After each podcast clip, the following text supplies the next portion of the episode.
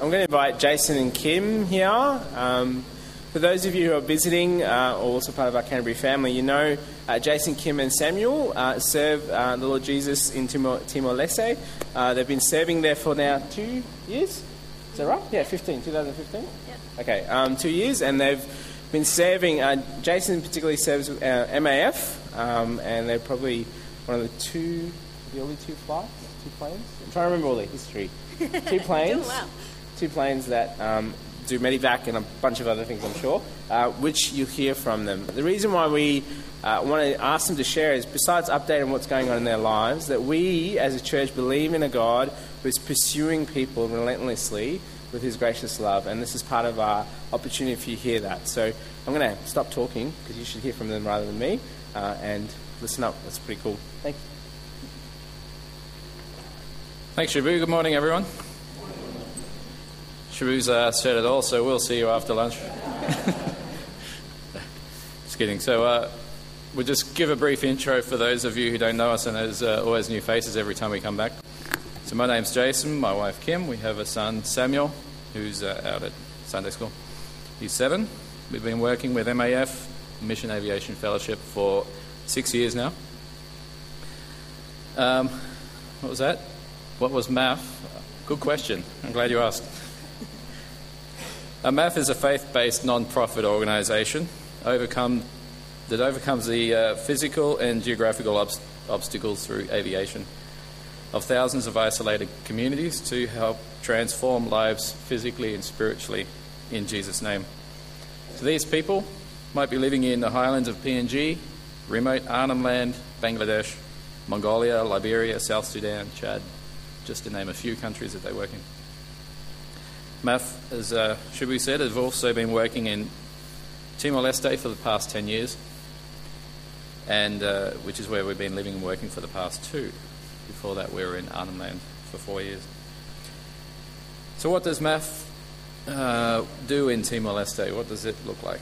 Well, primarily, we work closely with the Ministry of Health to provide a medical evacuation service for people uh, in, uh, in the remote districts of Timor people who are too injured or ill to survive the long and arduous journey into Dili. The roads are often rough and dangerous. Um, yeah. So, just to give you some perspective, that's Timor overlaid Victoria. It's not very big. Um, but Dili to Suai, that first arrow there, if you click again, is uh, roughly 70 kilometres. Can you click um, that's it. It's about 70 kilometres, about the same distance from Bendigo to Shepparton. Um, but due to the terrain and bad conditions of the road, it can take anywhere between 8 to 10 hours to drive that road. By air, we can have a patient back on the ground in Dili in just over an hour and a half. So, on average, we do about 20 to 30 medivacs per month. And over the past 10 years in the country, we've transported over 1,400 patients into the main hospital in Dili. As followers of Christ, living in Timor, we have many opportunities to share and show God's love to those around us in practical ways. Poverty is very real. Um, in Timor, and many of the Medivac patients arrive in the plane with very little to help them through the hospital stay. First time mothers who are experiencing complications before or after birth may not even have another set of clothes for themselves or their child. So, as MAF staff, this situation was um, quite distressing to us. So, we, we met this need through care packs. Um, they, they contain things to eat and drink, deodorant, toothbrush, toothpaste, credit for a mobile phone, soap, towel, and even a Gospel of Mark in their own language. Each pack has a card attached to it explaining what it's about and um, sorry, and assuring them of God's love for them and that MAF are praying for them, or the, our staff praying for them. It's got a phone number that they can call if we can assist them in any way. God has used these these for His glory. The family of a man we flew to hospital as a result of a suicide attempt called us asking for prayer, which we did. Um,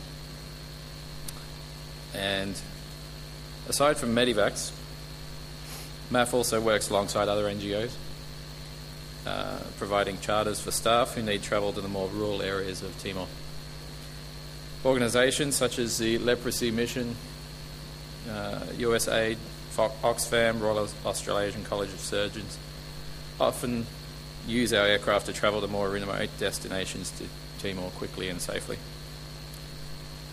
Because of the financial resources that MAF has, sponsors that MAF has, they can provide these flights at a discounted rate. Recently in Timor, we were able to transport the staff of UCB Radio, who were setting up aerials and receivers in, around the country. So these are the types of flights that we love to do when we work together with other Christian organisations to make Christ known throughout the nation. Sam, if any of you are wondering, is our energetic seven year old, soon to be grade two. He loves building things with Lego, dreaming of Lego, thinking about what he'll buy next with Lego. he eats, breathes Lego. He likes soccer as well, opportunities to play at the beach with his friends. Just going to hand over to Kim to uh, finish off. So, so last time I was up here, I was we were going back to Timor, and I had no idea what God had in store for me or what I was going to do to fill my days. Well, I found out. Um, God found a place for me where I could use my teaching skills. I'm a teacher by training. At a place called Liman Hamutuk, which is a centre for disabled children, about 45 minutes' drive from where we live in Dili. And it's a centre that's been set up and run by a Brazilian missionary uh, for local people in that area that have disabilities of all shapes and sizes. So every Wednesday, myself and one of the other MAF wives go go there and we, we run a school type program basic literacy, basic numeracy um, in Tetun and in sign language. So trying to learn two languages and communicate in two languages. But most of the things that I teach there on a Wednesday, I learn on Monday and Tuesday. Um, so the lesson planning for, for that's pretty huge. But it's a huge blessing to see um, students who get no other education. They, they can't go into mainstream schools, and so to see them learning and gaining confidence is such a blessing. At Liman Hamutuk, where, where I go, I met Mariana. Mariana is about 10 years old, and she was in that previous slide. She might be in the next one. I've just realised we've got the PowerPoint for tonight interspersed with the PowerPoint this morning. That's why you're getting random things. So she's about 10 years old, but she looks about six from her size. Two years ago, she was a moody, nervous little girl who wouldn't join in the class lessons or activities, preferring her own company. We assumed, and the staff told us, that she was deaf because she didn't make any interactions with people. She didn't seem to hear what was going on and she didn't speak. But as we loved her, as we found ways to communicate with her, even though she wouldn't speak with us, we actually realised that we had a very intelligent young lady on our hands. Her self confidence grew, and she began to use the sign language we were teaching her and to interact with us more and more. A year ago, we had a, an audiologist come from Australia to conduct a hearing test on Mariana. And she did this hearing test, and then she said to us, She can hear you. No, no, no, you've got the wrong student. She, she, she can't hear. No, she can hear you. She doesn't want you to know that she can hear you, but she can hear you. Now, there's a whole lot of things about justice and how can a girl that's 10, year old, 10 years old not get a hearing test until she's that age, but we won't go there. Um, so all of a sudden, our approach to her changed we realised that she could hear us, so we spoke to her and we expected her to respond to us, not to speak to us, but to respond to us. And little by little, things changed. And one day, when I was sitting doing maths with her and I was speaking to her and expecting her to answer me in sign while we were doing some maths activities, she spoke to me. Instead of answering me in sign, she whispered her answer, and I nearly fell off my chair. Um, but we realised that that she can actually speak. Why she doesn't speak all the time, why, whether it's physical, whether it's psychological, we don't know. We still don't know. But we do know that as we've loved this little girl and as we've sought ways to communicate with her and, and just um, encouraged her, that she's different.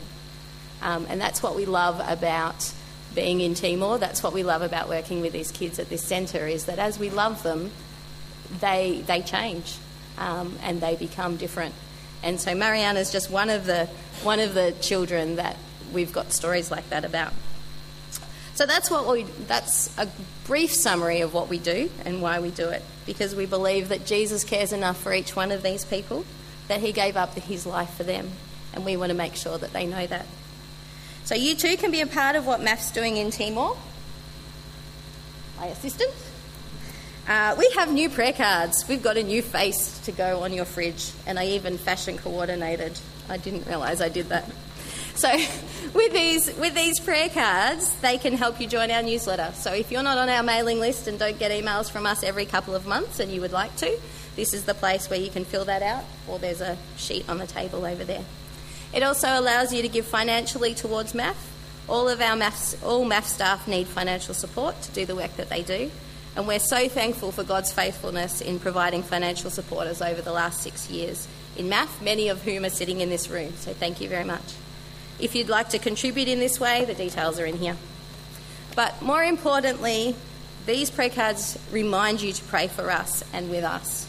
There are many challenges to living in Timor. Today's just been a short summary.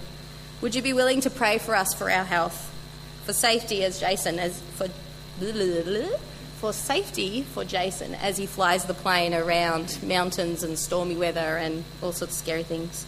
For safety for us as we travel on roads that, as we said before, are often dangerous, bumpy, and badly made. For the struggles that we have with government departments to get visas. It recently took us eight months to get visas to stay in the country for another two years, and that means leaving the country regularly and a whole lot of paperwork and stress. Um, but, our but prayers, most importantly, that God will empower us through His Spirit to do the will and the purposes that He has for us in this place. So, thanks. We'll talk more at lunch, maybe.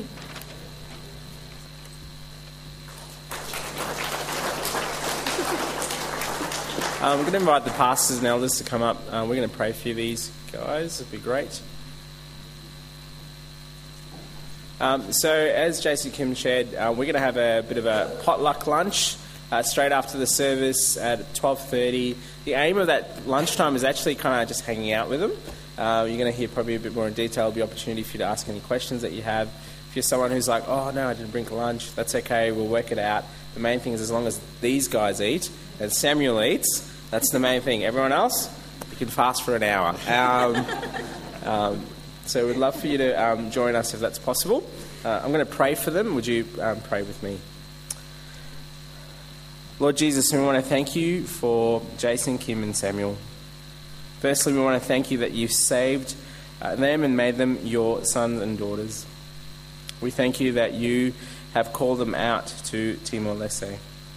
We thank you for the last couple of years as you've been building friendships and relationships in their communities even in the flights that Jason's had and in conversations as he's been able to do.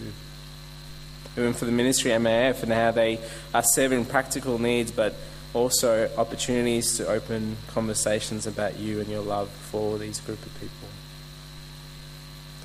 But we know that we are in a spiritual battle. And we pray for your continued protection over Jason, Kim, and Samuel. We pray for your grace and hand on them in every season of their lives and that you will continue to provide for them what they need. We pray firstly that you would refresh their hearts in the gospel. They will continue to grow in their love for you and for one another as they love and serve others around them. Pray for Samuel as he serves with mum and dad. Pray that this will implement into his heart a heart for your love and for, for the lost and pray for us as a church. Maybe even this morning there are people sitting here wondering what to do with their lives and considering where you might have them in this season. May this stir our hearts to join in your mission in reaching the world. We thank you for them. We thank you for your faithfulness, and we thank you that you're a God who loves the nations and continue to reach them. In Jesus' name, Amen.